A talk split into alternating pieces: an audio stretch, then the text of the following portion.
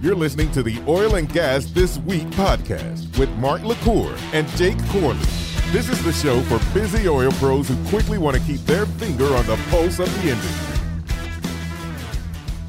Welcome back to another episode of Oil and Gas This Week. You're listening to episode 134. What's up, Mark? It's cold, Jake. It is super cold. It was like 25 degrees when I left the house this morning. Yeah, and, and, I know the rest of the country is probably playing violins for us having to deal with 25 degree weather, where they're dealing with below zero weather. But if you live in Houston, 25 degrees is cold. It is absolutely freezing. I am not built for the cold. I'm yeah. looking forward to uh, the summer already. Yeah, me too. Although you watch, you and I'll be bitching about the summer being too hot when it gets here exactly. a couple days in September. We'll have to remember this, this day. So this is First Friday Q and A. Before we get into it, if you enjoy the show, help support it, please. All you have to do is leave us a review. It takes three minutes. It's the number one way to, to support the show. So we appreciate you uh, leaving us a review. First Friday Q and A. It's where we try to answer the questions that you ask us. So uh, Jake, let's go ahead and get jump into it. Start with the first question. Cool. First question is uh, from Parker Monterubio. He says, Hi, guys, new to the industry and recently discovered your podcast. I find it very helpful in learning and keeping up to date with the market. My question relates to your views on technology within the industry. How do you see blockchain technology penetrating the oil and gas industry, if at all? Uh, where would it be most advantageous? Ooh, what a great question. You want to jump in there? you want me to start? You can take it first and then I'll jump in. Okay, so the whole thing about uh, blockchain technology, and, and people has probably seen a whole bunch about some of the cryptocurrencies that have been just like going through the roof in value, and it's basically blockchain technology is is basically a open ledger type of technology. So when you attach blockchain to stuff, you can actually see where everything has come from, where it's went, and, and, there's no way to hide anything. So the cool thing about oil and gas is it applies in so many places. Think about supply chain. If you drop a blockchain technology in a supply chain, people can make sure that they're getting paid fair, that their vendors aren't scalping them. The vendors can make sure that whatever they're selling to their clients ends up where it should be and is used properly. And it would just add a total layer of transparency, which would lower the cost for everybody and also increase everybody's margins. The other thing that's new in oil and gas is uh, cybersecurity threats. It's because there's so many new points of entry because of the new technologies we adopted. There's so many new places for the bad guys to come in. And so blockchain technology would overlay exactly right there and help improve cybersecurity. And then you know, oil and gas, we're always talking about getting oil on the ground or what's going on in pipelines or refining it. But there's a huge world of trading globally in oil and gas, right? It's, it's one of the few global commodities. And so if you use blockchain in the trading, it would increase efficiencies, right? And it would also make sure that what you bought was really what you bought. So it would add some security to those trades, which once again would lower the cost of the trades, but actually increase the margins. Now, the problem is, getting people to adopt it because it's so new. But there's, you know, off the top of my head, there's some places that would be a perfect fit in oil and gas. Obviously, with like what what I look at is is mostly an upstream, and so most of the ideas that I have about utilizing blockchain in, in oil and gas you know, typically pertains to that. The, one of the first things that comes into mind of things that are centralized now that uh, create lots of issues for uh, E&Ps, for example, would be stuff like regulatory, like regulatory reporting. It is centralized to the state, and I think blockchain could disrupt that area if you had a way to possibly decentralize that and actually standardize the way that reporting is done. I think that would be kind of interesting way to see. I think also when it comes to sharing of actual like data, so like there's there's many companies out there like Drilling Info and PetroDE and a whole bunch of other guys that you know sell essentially public information. It's stuff that you can get on the Railroad Commission website or other state regulatory websites. But all they do is they they are able to, to mine for that data uh, or upload it into their database and provide some kind of like visual, kind of like BI interface on top of it. It would be kind of crazy to see, you know, if we were able to somehow implement some kind of blockchain with with E&Ps where these E&Ps were able to swap data amongst themselves. And I know a lot of people think, well, why would E&Ps want to share information? Well, the thing is, one of the great things about blockchain is it can be completely anonymous, and so you can be sharing data publicly and nobody really knows who it is. And so there's there's a lot of really really cool applications for blockchain. I think uh, you know it's still in its infancy, and there's a lot of things that need to be worked out. You can take it beyond just a simple ledger. You can also do stuff like smart contracts. Yeah, I don't know. I, it's kind of hard to say, but it's definitely really really exciting technology, and we're seeing a lot of use cases in a lot of other industries, real estate, medical, logistics, you name it. You know, we're seeing a lot a lot of uh, disruption in a lot of other industries. Yeah, you know, Jake, you brought up something I didn't think of, but think of all the joint ventures around the world all the oil and gas companies do. Blockchain would be a perfect way to have an open, transparent joint venture. Both sides yeah. can see the data they need it without it being identifiable. So there's another place where it would just drop right in, and it's it's definitely coming. I've I've been hearing about blockchain oil and gas for probably five years. There's actually a blockchain oil and gas conference, which tells you there's a big enough interest that companies are willing to spend money to go to a conference to talk about blockchain oil and gas. So it's definitely coming. Parker, man, what a great question.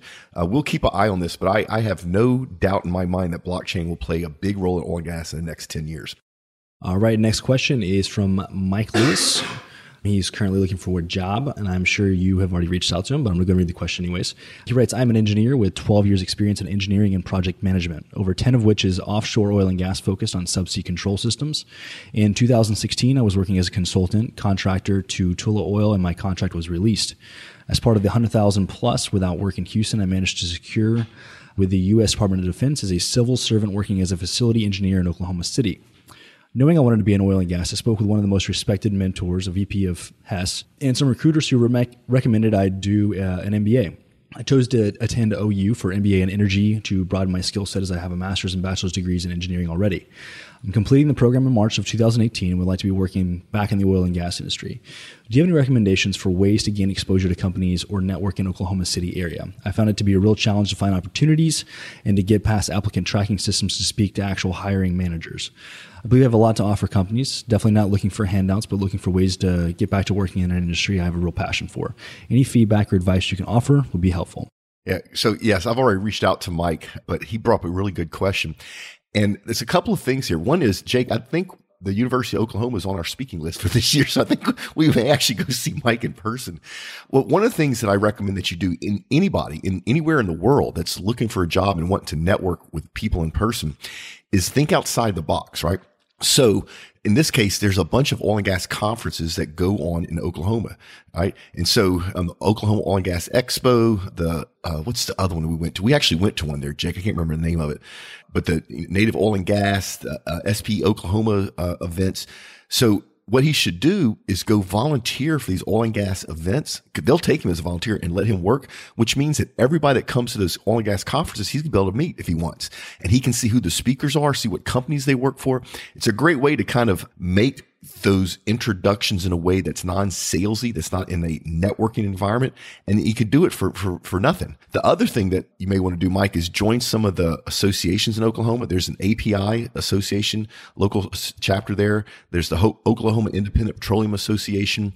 Now, these associations are going to have a big group of what are called the graybeards, right? The guys that have been in the industry for 15, 20, 25, 30 years. It's going to take you a little while to get to know them and for them to get to know you. And the number one way you can do that is to volunteer once again and help. So they'll have things like luncheons, they'll have sporting events, volunteer for that stuff. And when they see you volunteer, it makes it quicker for them to accept you and open up to you. And I promise you, this is an industry of people doing business with people. They will help you get in front of the right people. The other thing you may want to do, Mike, is do some research on Google about how the software filters out resumes and it's a lot of it's built around keywords and the ability for the software to read your resume and you may want to rewrite your resume per each individual job making sure that you include the keywords that are in the job description so that the software will pick your resume instead of kicking it back out but you know it's a finding a job right now is getting easier and easier companies are hiring and, and we actually are predicting that probably by the end of 2018, even the upstream companies are going to start struggling with hiring people. The service companies are already struggling with hiring people, which just makes it better for you're job seeker. Anyway, I hope all this stuff helps, and you know we wish Mike the best. All right, next question is from Daniel. He's uh, tech sales support over at Schlumberger. He writes, "Why is OPEC headquarters in Vienna?" Yeah, it's it's actually a, it's a business story. So Geneva was chosen as the first headquarters for OPEC for accessibility. If you think about the Middle East, depending on what's going on politically, certain countries may or may not be able to have its citizens fly into different parts of the Middle East, or maybe women have an issue getting in certain countries. And so OPEC knew they needed a universally accessible headquarter for OPEC. And so, like I said, Geneva was uh, chosen for the first one. Now, the interesting thing, Jake, is what was number two was going to be Baghdad. so it's really good they didn't pick Baghdad for the, the center of OPEC because you fast forward to five years ago and it would have been really, really bad. So for the first year, OPEC had its headquarters in, in Geneva. And then what happened is the Swiss government was basically looking to get rid of a lot of foreign population, even though nobody will admit that. And so uh, OPEC decided to move its, its headquarters again. And so, you know, that's why it is where it is. But it's a nice little story of why there it's actually in Vienna. And that's why. All right, our next question is from apparently John D. Rockefeller, um, entrepreneur at Standard Oil. it's actually funny. He writes, Hey guys, I was wondering if you read The Prize by Daniel Yergin or The Moral for Case for Fossil Fuels by Alex Epstein. If so, I was wondering what your takes on them were. Also, are there any other oil and gas related books that you would recommend? Have you read either one of those two, Jake? So I have not uh, read either one of these. I do have The Prize by Daniel Yergin in my list of books to read. Yeah, I haven't read it either, although I've heard it's really good. And I, I have read The Moral Case for Fossil Fuels. I've actually spoken to Alex Epstein. I like his take on it. I don't necessarily agree. So Alex Epstein's take basically is that the global warming, if it is caused by the use of hydrocarbons. The severity of it's much less than what the experts are saying. And quite frankly, we're an industry of engineers, so we can engineer solutions around it.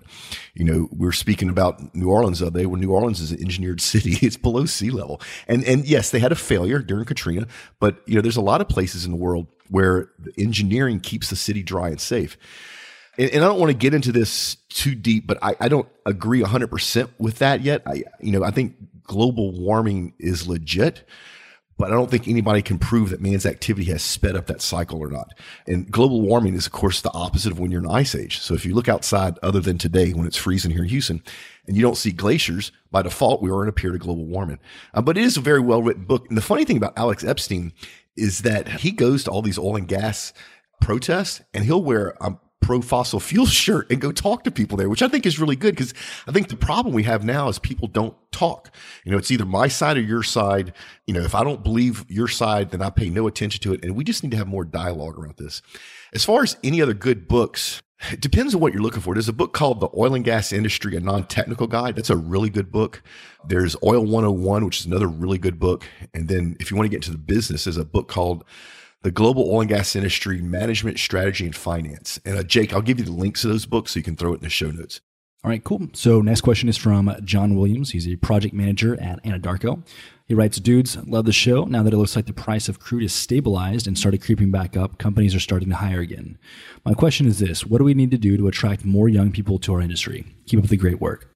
Jake, it seems like we get this question or something like this question a lot. We've talked about this before. We'll talk about it again part of it is our own industry's fault.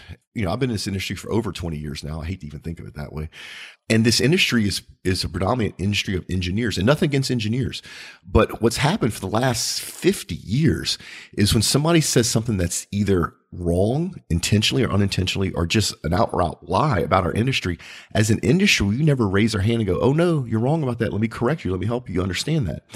And then when social media exploded in the last 10 years, now one person can be heard by 100 million people. And so it's just amplified that effect. So part of the problem with this is our own industry, is the oil and gas industry. We need to do a better job of helping the world's young people understand the truth about our industry. You know, that we bring prosperity and jobs and that everything that makes modern life possible has hydrocarbons either in it or it was transported by hydrocarbons. So that's part of it. And that's a very long term approach. And we we just finished uh, doing our predictions for 2018, and we actually one of our predictions is that we've hit the bottom of the negative perception oil and gas. And, and in 2018 and moving forward, the perception will get better and better. And we start to see it happen. That's a very long term play. Short term wise, we need to get out in front of our kids that are in college that are going to school to become engineers, uh, mathematicians, scientists, biologists, project managers, accountants, and let them know this is a great industry to work in. There's a lot of jobs in this industry. Um, there's a lot of money to be made, and it's an industry that really cares. And and you know, Jake and I on the college speaking circuit, we do that. We have our other podcast, which also a lot of young people listen to, but we need more companies to get involved in more things like new media, right? Quit doing these large corporate video production that costs millions of dollars talking about how great your company is. Go interview some people, you know, go interview some schools and talk about the money that you donated, their jobs and that sort of stuff so that the people hear the truth from other people, not from big corporations. But you know, I don't know, Jake, is you have any other angle on that?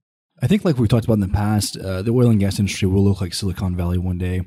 And I think it comes down to we're kind of seeing just this cultural shift. You know, you and I have both been to a lot of these offices of some of these companies, and, and they don't really feel like oil and gas companies anymore. It feels like you're walking into, you know, a Facebook or an Amazon campus. So, you know, that, that is what the new millennial workers want. They want something that feels a little bit more hip, a little bit more fun. They want to actually enjoy their work. They don't want to be, you know, cooped up in cubicles. So, you know, I think it definitely starts with uh, starts with that cultural shift. And I think, you know, once once the industry can really, really adopt that, I think we're going to see a lot more people coming to the industry. That's a good point, Jake, because there's another side of this. And the other side of this is the way that this younger generation is going to work is different than my generation. So this younger generation, if they go to work for you, they're not going to work for you for 30 years. Like that was my generation, right? We go work for Exxon or Chevron or whatever. We work for 30 years and then we enjoyed life after when we retired. This younger generation doesn't do it that way. Even if they love you and even if you pay them well, they want different experiences. They want to contribute. They want to feel like they're making a difference and they're going to move around. So fundamentally, even if you attract these younger people as an industry, we have to change the way that we expect things like retention to happen because it's just it's not going to be the same. Things like having a more flexible workforce things like a work-life balance. You know i talked to a lot of young people in our industry and, and the number one thing i actually talked to a young person i'm not going to mention what company but he worked for one of the super majors that was very upset because he felt like he was in a moral quandary because he worked for a company that was helping destroy the planet. And once i explained to him the truth like his face lit up and he goes man i feel so much better. That's the type of stuff we need to have happen to attract more people. And our industry has to understand that they're not going to work for you for 20 or 30 years. They want to do something different. You know, you can see a lot more entrepreneurs and startups in the industry than you've ever seen before. And all that's really good stuff. But, you know, John, besides just attracting young people in the industry, because you're right, we need to, it's, it's vital our industry has to change the way we manage our workforce, and, and we don't have a choice. it's going to happen. I mean, it's happening right now. But good point, Jake. You're right. There's a lot of places you and I go when you walk in, and it's not the stuffy old oil and gas office. It's the big windows and open space and collaboration, and it's it's really really cool that it's finally gotten here. All right, last question is from G Masters. He's a sales manager. He writes, So I think your show is great, and as you always both seem to try to stick to the facts. And even if I don't always agree with you politically, I do appreciate how you break everything down and make it easy to understand. Here's my question. As the world starts buying and using electric vehicles more and more, aren't you both afraid that the oil industry will disappear sometime soon? And what will happen to all the workers? So, first thing, G Masters, I, am not going to make fun of you. I'm really not. I, I want to because it's a funny question. But this is, I can tell you're being sincere. And I do appreciate the shout out. And Jake, we don't talk politics much on this show, do we? Yeah, we, we tried not to. We try not to. And I guess you can kind of figure out where Jake and I stand on stuff just by the way we talk about things. But anyway, the oil and gas industry is not going to disappear ever. The world every year, including this year, uses more oil and gas, right? So in 2018, we'll, the world will use more oil and gas than in 2017. And that trend has been going on forever. For over 150 years has been going on and it will continue that way. Now, how we use oil and gas is changing, but that's not new either our energy mix has changed from day one. When we started out using biofuels, right? When we lived in small caveman groups, we burned wood. That's biofuel. So what we use oil and gas for will change like it always has, but it's not going away. The electric vehicles, electric vehicles are great in the right situation. We need, we need a, update in battery technology vitally, but electric vehicles are great. But I would suspect that probably 75% of a Tesla has hydrocarbons in its manufacture. Like all the plastics, all the vinyl, all the adhesives, all the paint, all the wiring, all the circuit boards, all that comes from hydrocarbons. And I would suspect that 100% of the parts and pieces of a Tesla are transported by hydrocarbons. So the oil and gas industry is not going to disappear. It's only going to grow. It's, I mean, we're seeing it right now. It may be that we use less and less oil and gas for motor vehicle transport, but we'll still have a continuing thirst for hydrocarbons because it makes everything possible in, in a modern world. So it's not going away. The cool thing about the, you asking about all the workers, this is another great time tie-in for me to talk about how jobs are changing. So, you know, things like drone pilots, things like blockchain technicians, right? Big data scientists. That's all stuff this industry didn't even need a few years ago. Now it's a big demand for that. So what's going to happen to the workers is we're going to need more of them.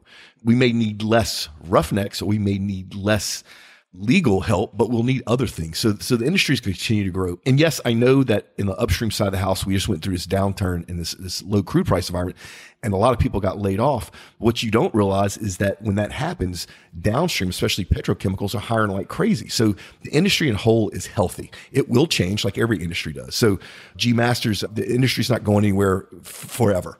But I do appreciate the fact that that you don't necessarily agree with Jake and I politically, but you appreciate the show. I love that. And that about wraps it up for the news story. So, Mark, do we have a winner? Uh, we do. Congratulations, Ryan Keeney with Credit Energy Service. He's a field engineer. You have won this awesome Red Wing offshore bag. All of your friends are going to be so jealous because this thing is in super high demand. Uh, we get offered cash these things all the time because it's become like this cult item. The only way you can win one though is you have to go to redwingshoes.com forward slash podcast. That's redwingshoes.com forward slash podcast. Put your information in. You can enter every week, by the way.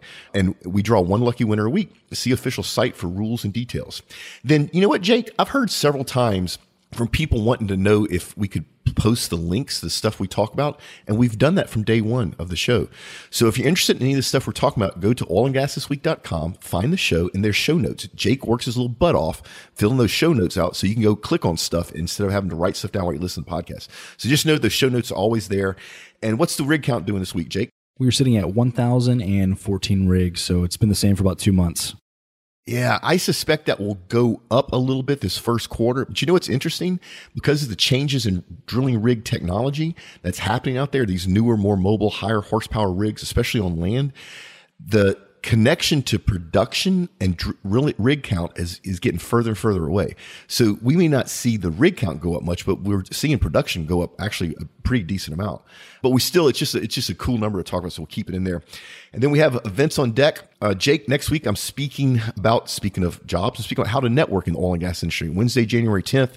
Uh, if you're in the neighborhood, come check me out here in Houston. Uh, put a link in the show notes for that. And then there's this Young Woman Energize event that the uh, Women in Energy Network is doing.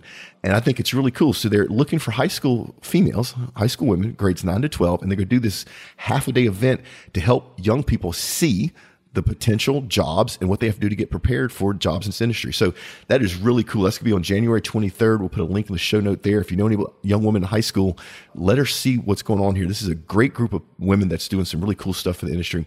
And then Jake, we got NAPE. It doesn't seem like it's that has been that time yet, but it is. NAPE Summit, February 5th and 9th. The whole OGG and crew will be there. We'll be out there doing interviews, shooting some videos, having a good time. So come join us there you have these events and more. And if you'd like to learn about this stuff without having to listen to the show, uh, we'll put a link in the show notes. I have a monthly newsletter where we take all these events, put them in one place, we give it to you free every month.